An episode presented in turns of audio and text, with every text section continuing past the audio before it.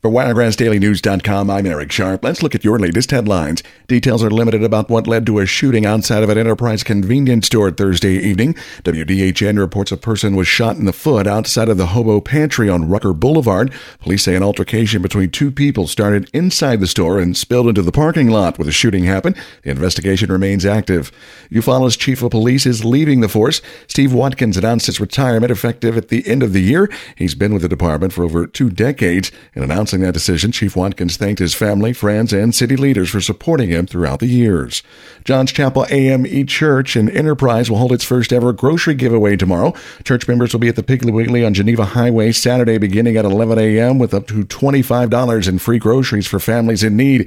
Giveaways will be on a first come, first served basis, and organizers say the budget is limited. Most Wiregrass schools receiving high marks from the Alabama Department of Education in the annual report card. Houston County and Dothan City schools received overall scores of 87 and 80, respectively. Details about districts and campuses can be found with this story on our website.